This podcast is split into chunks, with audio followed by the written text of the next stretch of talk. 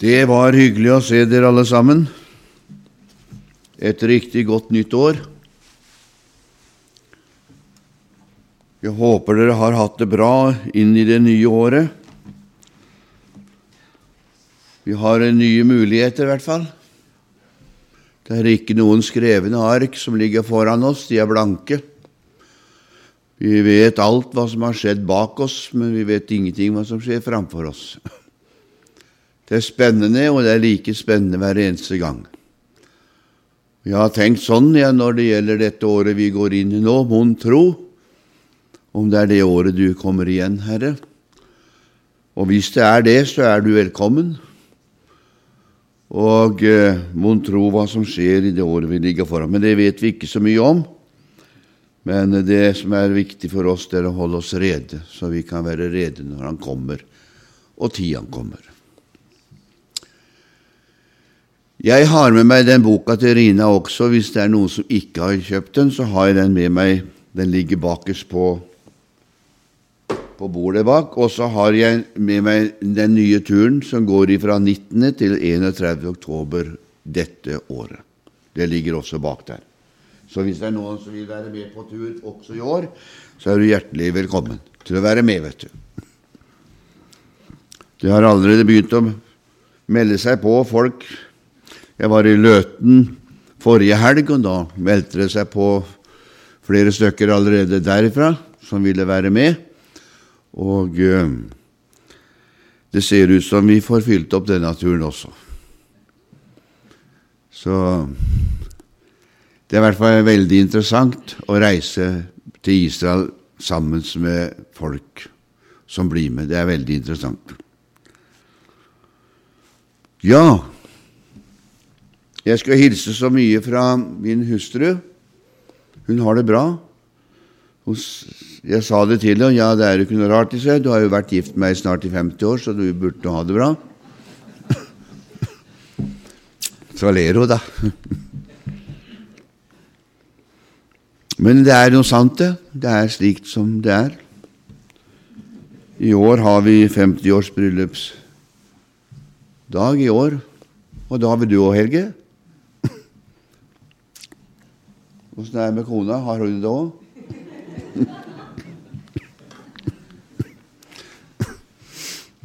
ja. Det er flott, i hvert fall. Jeg syns det er helt fantastisk. Så jeg sa det til henne her om dagen, at du er helt fantastisk som har holdt ut med meg i alle disse 50 åra. Det er fantastisk. Så og så er det som er det rare, det at man blir mer og mer glad i hverandre og avhengig av hverandre jo gamle man blir. Så det ser sånn ut, at det er den veien det går. Så det er, det er godt, det. Ja, skal vi slå opp i Johannes evangelium i kveld, og så skal vi begynne å lese ifra det 15. kapitlet. Begynne å lese ifra det 15. 14. kapittel. Unnskyld. 14. kapittel. Arvid har allerede tørt seg inn på det, og jeg har tenkt å tale litt om hvordan Den hellige ånd arbeider. Hvordan Hellige ånd arbeider. Du vet at som, som menneske så er vi helt totalt avhengig av Den hellige ånd. Og Jesus han sier at 'uten meg', sier Jesus, 'kan dere ikke gjøre noen ting'. Det som gjør at Den hellige ånd må nødt til å være vår ledsager og hjelper, er at Den hellige ånd har to hovedoppgaver på jorden. Den ene hovedoppgaven det er å ja, tre blir det nok. Det er å overbevise mennesker om synd, om rettferdighet, om dom. Vi kommer tilbake til det. Den andre hovedoppgaven som han har, det er å herliggjøre Jesu navn. Den andre hovedoppgaven. Den tredje hovedoppgaven hans, det er å veilede oss til den hele sannhet, slik at vi når fram til himmelen, der vår Gud har beredt et sted for oss. Jeg pleier å si det noen gang sånn Gud har ikke frelst oss for en kort tid. Gud har frelst oss for evig. Det er det han har gjort. Så når han tar imot et menneske, så er det ikke fordi at han regner som så at det går en stund, og så forsvinner det mennesket igjen. Nei da, Gud tar imot det mennesket og ønsker at det mennesket skal være der resten av livet. Det er Guds tanke.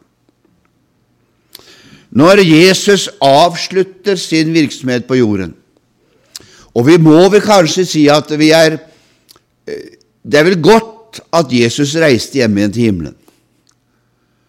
For skulle han ha bodd her nede på jorden, som de prøver å hevde en del mennesker i vår tid Jeg har sett litt på sånne historiefortolkere som skal prøve å fortolke historien. De mente at Jesus har flytta ut fra Jerusalem til et annet sted, giftet seg og, og, og startet et hjem der og, og, gjorde sånt. Og han reiste ikke til himmelen. Men vi må være glad for at Jesus reiste tilbake til himmelen. For Jesus han sier, 'Hvis ikke jeg reiser tilbake til himmelen, så kommer ikke talsmannen.' Og det er talsmannen Helligånd. For Jesus han var, så lenge han var på jorden, så var han stedbundet til det stedet hvor han var. Når han ble herliggjort og for tilbake til himmelen, så er han ikke det lenger. Og så sender han Den hellige ånd, talsmannen, og så begynner han, og så sier han til disiplene, Jeg vil be, i vers 16, kapittel 14. Jeg vil be, sier han. Og jeg syns det er noe fantastisk flott ved at det er Jesus som ber om dette, og han ber på våre vegne. Jeg vil be. Faderen at han skal gi dere en annen talsmann, for at han skal være hos dere for evig. Halleluja. Det er fenomenalt. Og til og med den ånd som bor i deg, den er så mektig, den er så sterk, at den klarer på en viss grad holde ondskapens ånde her på avstand.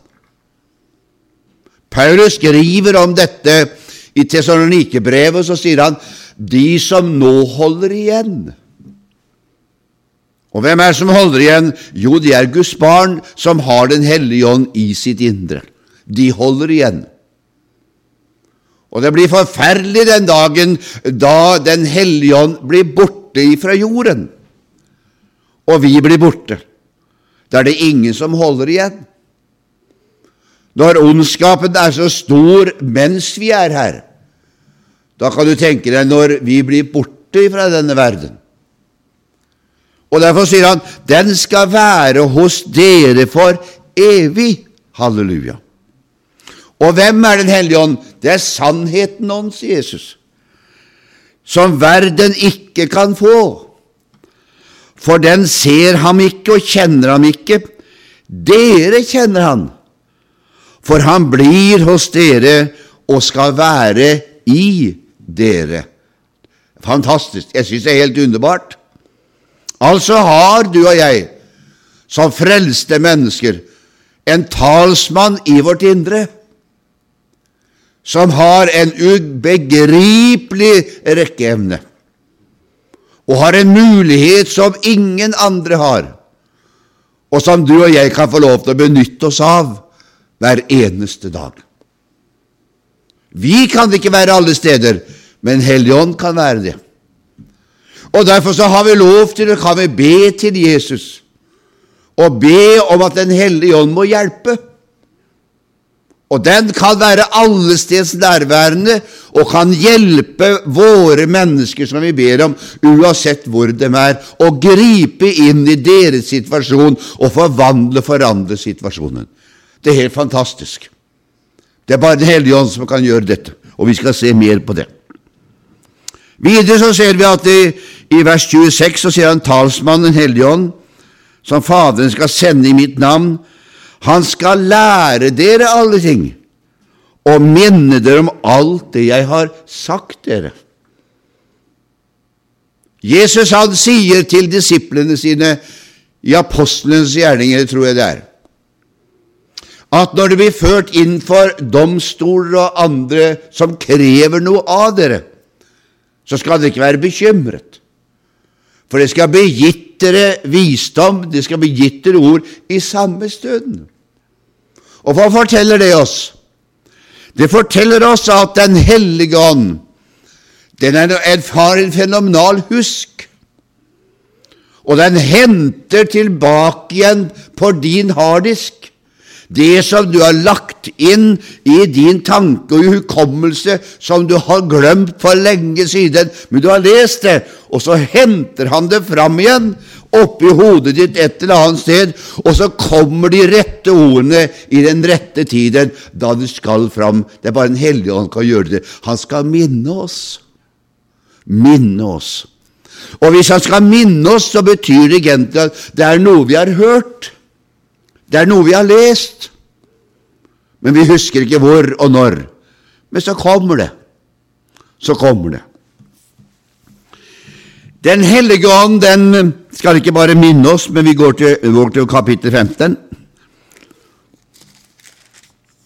Så sier han, når talsmannen kommer, han som jeg skal sende dere for Faderen, sannhetens ånd, som utgår fra Faderen, da skal han vitne vitne om meg. Det var det tredje vi finner.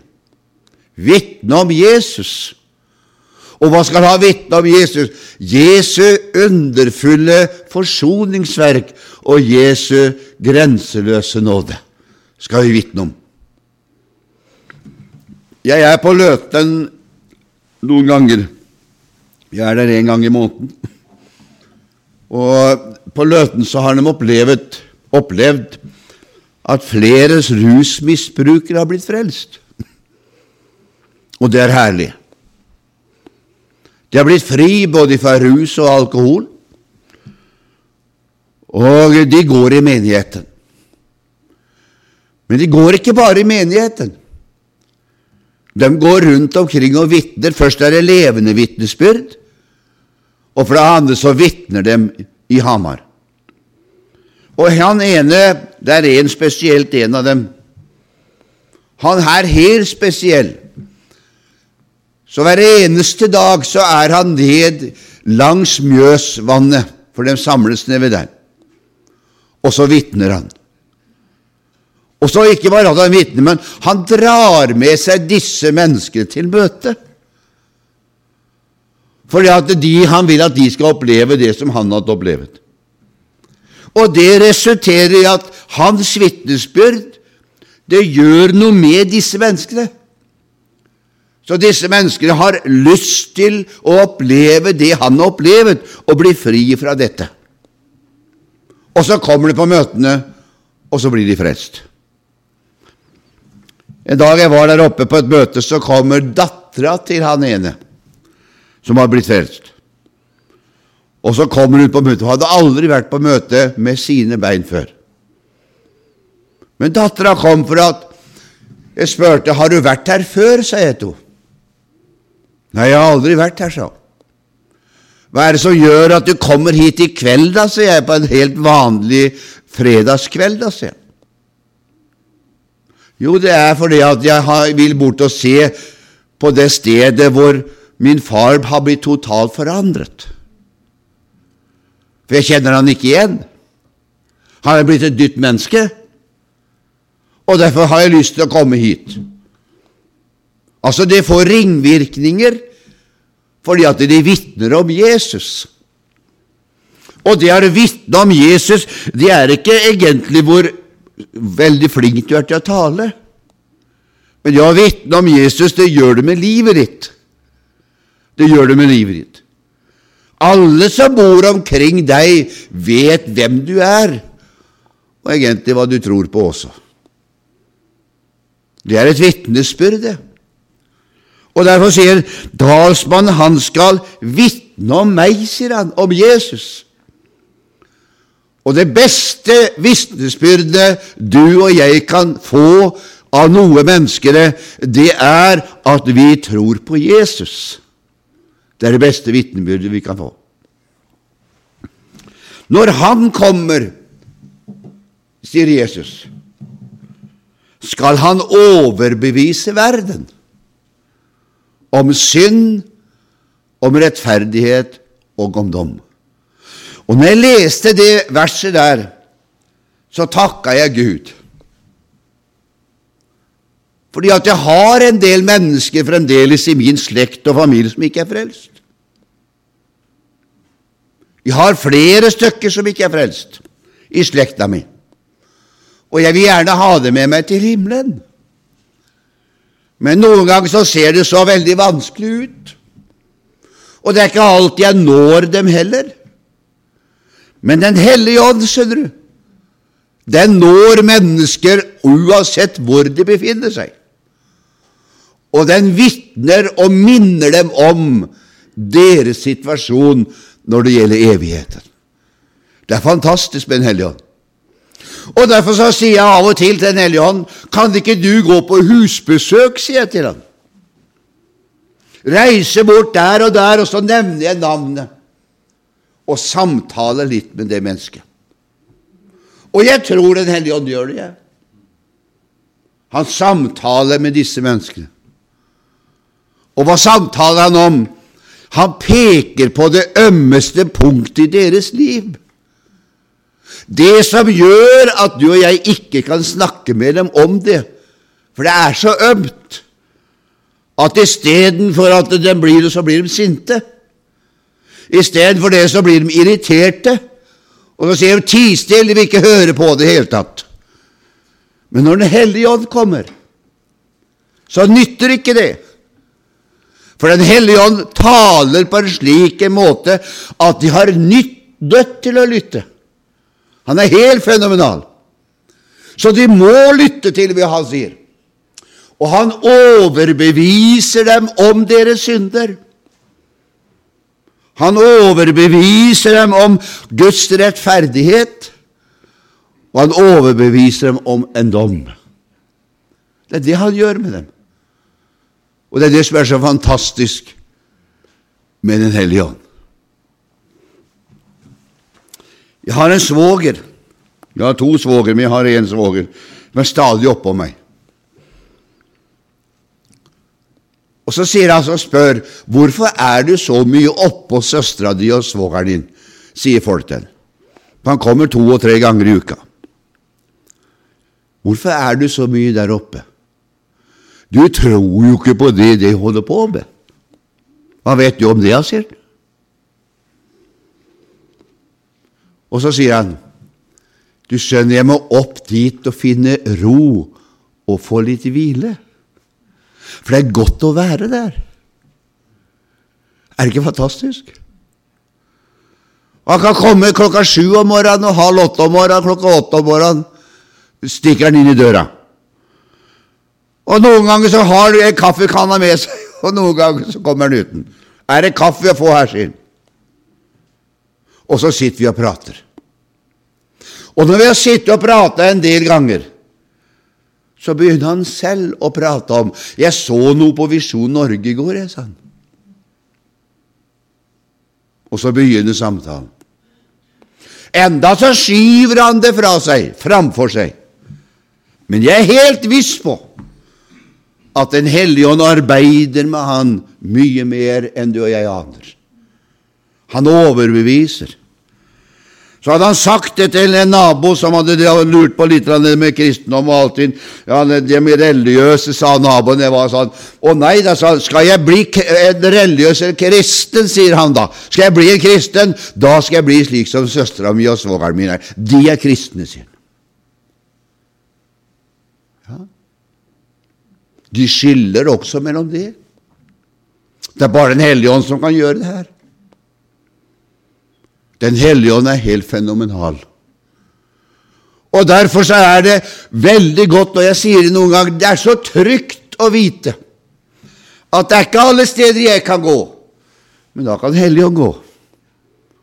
Og for en trygghet for oss som ber for våre som ikke er frelst, å vite at det fins en person som ikke bare går i forbønn for oss, men jammen så går han i forbønn også for dem som ikke er frelst, som vi ber for, og oppsøker dem og samtaler med dem.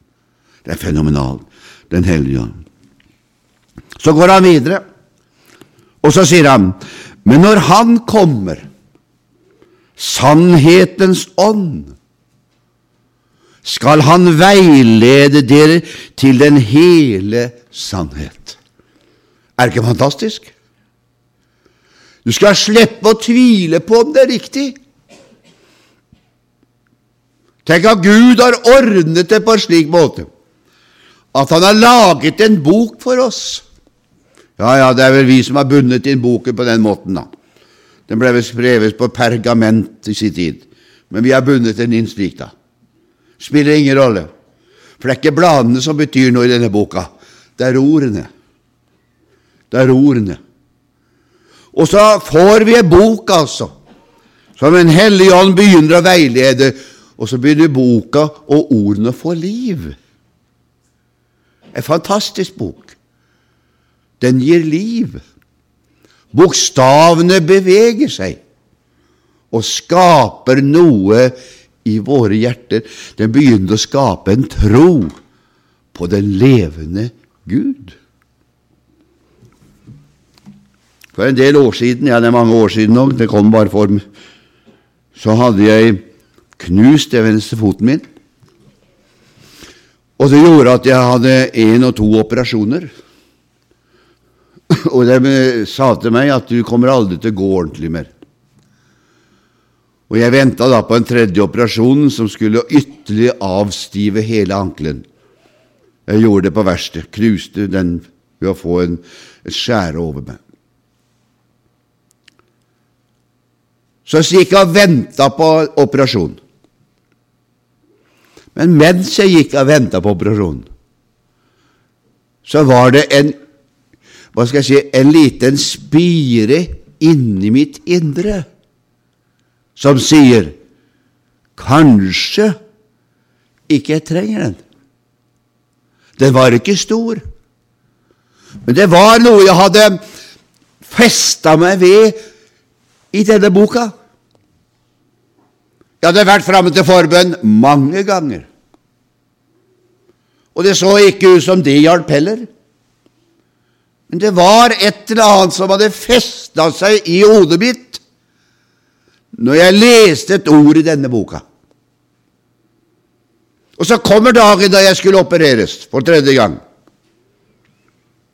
Og så får jeg plutselig en telefon. Kan du utsette operasjon for legen har blitt syk? Ja, sa jeg, så glad som en erke, vet du. Å ja, sa jeg, for jeg visste at etter den operasjonen så ble det åtte-ni måneder med gips og med krykker. Å ja, sa jeg. Og når han, hun sa det på telefonen, så var det akkurat som den stemmen i mitt indre ble forsterket ytterligere. Men enda skjedde det ikke noe. Men det, det, det var som ordet ble enda mer levende. Og så ringte de opp igjen like etterpå, så sa de vi må få en ny time. Ja, jeg vil ikke ha noen time på sommeren mer, sier jeg. Du får vente til høsten og vinteren. Ja, det er greit, så komme tilbake til det. Så reiste jeg en dag så reiste jeg til Lillehammer. Skulle til Lillehammer besøke noen, så jeg reiste til Lillehammer. Og mens jeg kjørte bilen opp til tenkte jeg ikke på beinet. Jeg hadde automatisk jeg, jeg tenkte ikke på beinet. Men kjørte oppover til Lillehammer, satt og, og ba til Gud i bilen. Det er herlig å be litt til Gud når du er aleine i en bil. Da kan du bare rope litt og gråte litt, og du, kan, du er fri da, vet du. Og så kommer Den hellige ånd. Og så begynner han å sette flomlyset på det lille håp av ord som jeg hadde lest. Og så begynte jeg å takke Gud. Kjære Gud, sier jeg, takk skal du ha, da skal jeg ikke inn og ha noen operasjon, da, tenker jeg, sier Takk skal du ha, sier jeg. Og vi hadde en lang samtale fra Oslo og oppover til Lillehammer. Kommer til Lillehammer. Og Så sier denne vennen som jeg besøkte Du, Torstein, sa han, ja, du har jo så vondt i beina, sa han. Ja. Skal jeg be for det, sa han. Det var litt underlig, for da var jeg helt likeglad. Ja, har du lyst til det, sa jeg bare. Det var akkurat som jeg sa til meg, er det nødvendig, det? Ja, jeg har lyst til det, sa han. Ja, ja, så gjør som du vil, altså, og be til Gud for det, sa Altså, jeg hadde sånn avslappet forhold Jeg kan ikke forklare det. Og så sitter jeg, så kommer han, så sitter han og, og så ber han. Og jeg tenkte han er ferdig, jeg satt og så på han. Så når han var ferdig med å be til Gud, så, så kan jeg få en kaffekopp, da, sier jeg. Så satt vi og drakk kaffe, da. Så plutselig så sier han Torsteinsson, nå nå må jeg få beinritt, for nå må jeg be til Gud. Sånn. Så tenkte jeg bare nå, da. Ja, ja, ja, du kan vel få det. Ja, jeg må få låne det, sa han. Ja, og så satt jeg sånn, da, at jeg kunne slenge beinet borti fanget på han. Vær så god, sa jeg, her er beinet, sa jeg. Like glad. Og så begynte han å be. Jeg vet ikke åssen han ber, jeg husker ikke det engang. Fulgte ikke med engang. Men han ba. Og i det han begynte å be, så kjente jeg det gikk en kraft inn gjennom hodet, ned over armer, kroppen og ut gjennom beina, og smerten var borte. Helt borte. Da først reagerte jeg. Da først skjønte jeg at jeg hadde blitt helbredet. Så da, da, da, da vet du, jeg, jeg, jeg hoppa opp. Det er da du begynner å bli glad, vet du. Og jeg, jeg, jeg dansa rundt omkring og hoppa rundt omkring, og jeg priste Gud, og jeg jubla. Da opplevde jeg virkeligheten, og det var gleden. Veilede oss til en hele ting Det er fantastisk med Den hellige ånd. Han veileder oss. Så gikk det en tid. Det gikk, Jeg vet ikke hvor lang tid det gikk, men det gikk vel et års tid. Og jeg gikk på det beinet, og jeg var innom lege og sa ifra at jeg trenger ikke noe operasjon. Så ser han på meg og sier han, det er umulig, det, sa han. Du, du, kan, du, er nødt til å ha vondt i beinet, du, sa han. For du skjønner, du har ikke verken væske noen ting i det her. Det er ikke mulig, sa han. Du kan ikke gå på det beinet sånn, for det der kommer til å bli forferdelig, sa han. Jeg har ikke vondt sa jeg. Ja, kan du gå, sa de. Ja, jeg gikk sånn, ja. Ja visst kan jeg gå, sier jeg. Jeg kjenner ikke noe, jeg, sier. Helt underlig, sa han. Det er umulig, skjønner du, sa han. Ja, ja, sa jeg. Alt er mulig for den som tror, og alt er mulig for Gud. Skjønner, Gud har helbredet beinet mitt, sier så det blir ingen operasjon. Nei, nei, det er jo ditt bein, sa han. Og jeg gikk hjem igjen. Og så gikk det enda et par år til. Så var det en som kom bort til meg, så sa han Du, Torstein, sa, kan ikke du vitne, sa han, om det Gud gjorde for deg på Lillehammer, sa han, med foten din, sa han. Jeg hadde ikke så lyst. Så jeg sa først nei. Nei. Jo, det, det, det, det er både trosstykker og interessant for folk å høre på det, vet du, sa han. Ja, det er sant nok, det, sier jeg. Men det er ikke sikkert det blir så interessant for meg etterpå. Å, sa han. Nei, for det står at vi blir prøvd i det vi sier. Så det er ikke sikkert det blir så interessant for meg etterpå, sier jeg. Ja, sånn kan du ikke tenke. sånn, du må jo... Så tenker de ja, ja, jeg får gjøre det, da. Så jeg vitner slik som jeg vitner nå, og vitnet om at Gud hadde helbredet meg og grepet inn i dette beinet. Så gikk det et halvt år. Våkna en morgen, kunne ikke trå på foten. Smertene var så intense jeg kunne omtrent ikke trå på den. Og jeg gikk ut av senga, jeg tro på foten i trass, men hvert steg jeg tok, var som kniver stakk inn i foten min. Så begynte Så begynte djevelen. Du skjønner, det har vært innbilning alt sammen, sa han. Men du skjønner, det er godt å ha denne boka. Det er ikke er godt å ha noe å bygge på. For jeg hadde fått noe å bygge på, jeg. Og Så sier jeg til djevelen det er ikke sant, for denne boka forteller det motsatte. Så går det to, det går tre dager, og jeg turte ikke si det til kona engang. Sa ikke et ord til kona at jeg har vondt i beinet. Turte ikke si noe. Tredje dagen så gikk jeg, og jeg gikk i trass. Jeg beit tenna sammen og gikk i trass. Tredje dagen. Kommer aldri til å glemme det. Var på vei opp Ekebergbakken.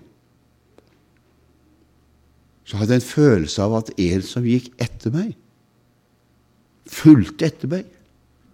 Det var ingen der å se, men jeg kjente at det var en som gikk etter meg. Og jeg har aldri gjort det siden. Men jeg snur meg brått om og eksploderer i sinne. Og så sier jeg, du djevel, sier jeg, nå har du gjort vondt mot meg i tre dager, sier jeg. Vik i Jesu navn, for jeg vet hva Gud har gjort i mitt liv. Jeg ser, og beinet mitt sier, det er jeg beredet til, sier jeg. Så var det borte. Og jeg har aldri hatt noe mer vondt. Man blir prøvd av og til i det man sier. Derfor er det så fantastisk å la Den hellige ånd bygge opp våre opplevelser på Guds ord, så vi har noe å stå på når prøvelsene kommer. Og det er det han sa. Han skal veilede dere til den hele sannheten.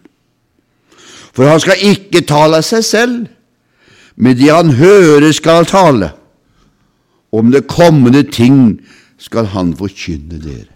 Er ikke fantastisk? Det er det som gjør at du og jeg som frelst ikke trenger å være engstelig for fremtiden. Det er det som er så fantastisk. For at han har forkynt oss de kommende ting allerede nå. Du og jeg som har tatt imot Jesus, vi vet hvordan det kommer til å skje. For når vi reiser herifra, så vet vi at Jesus kommer og henter oss.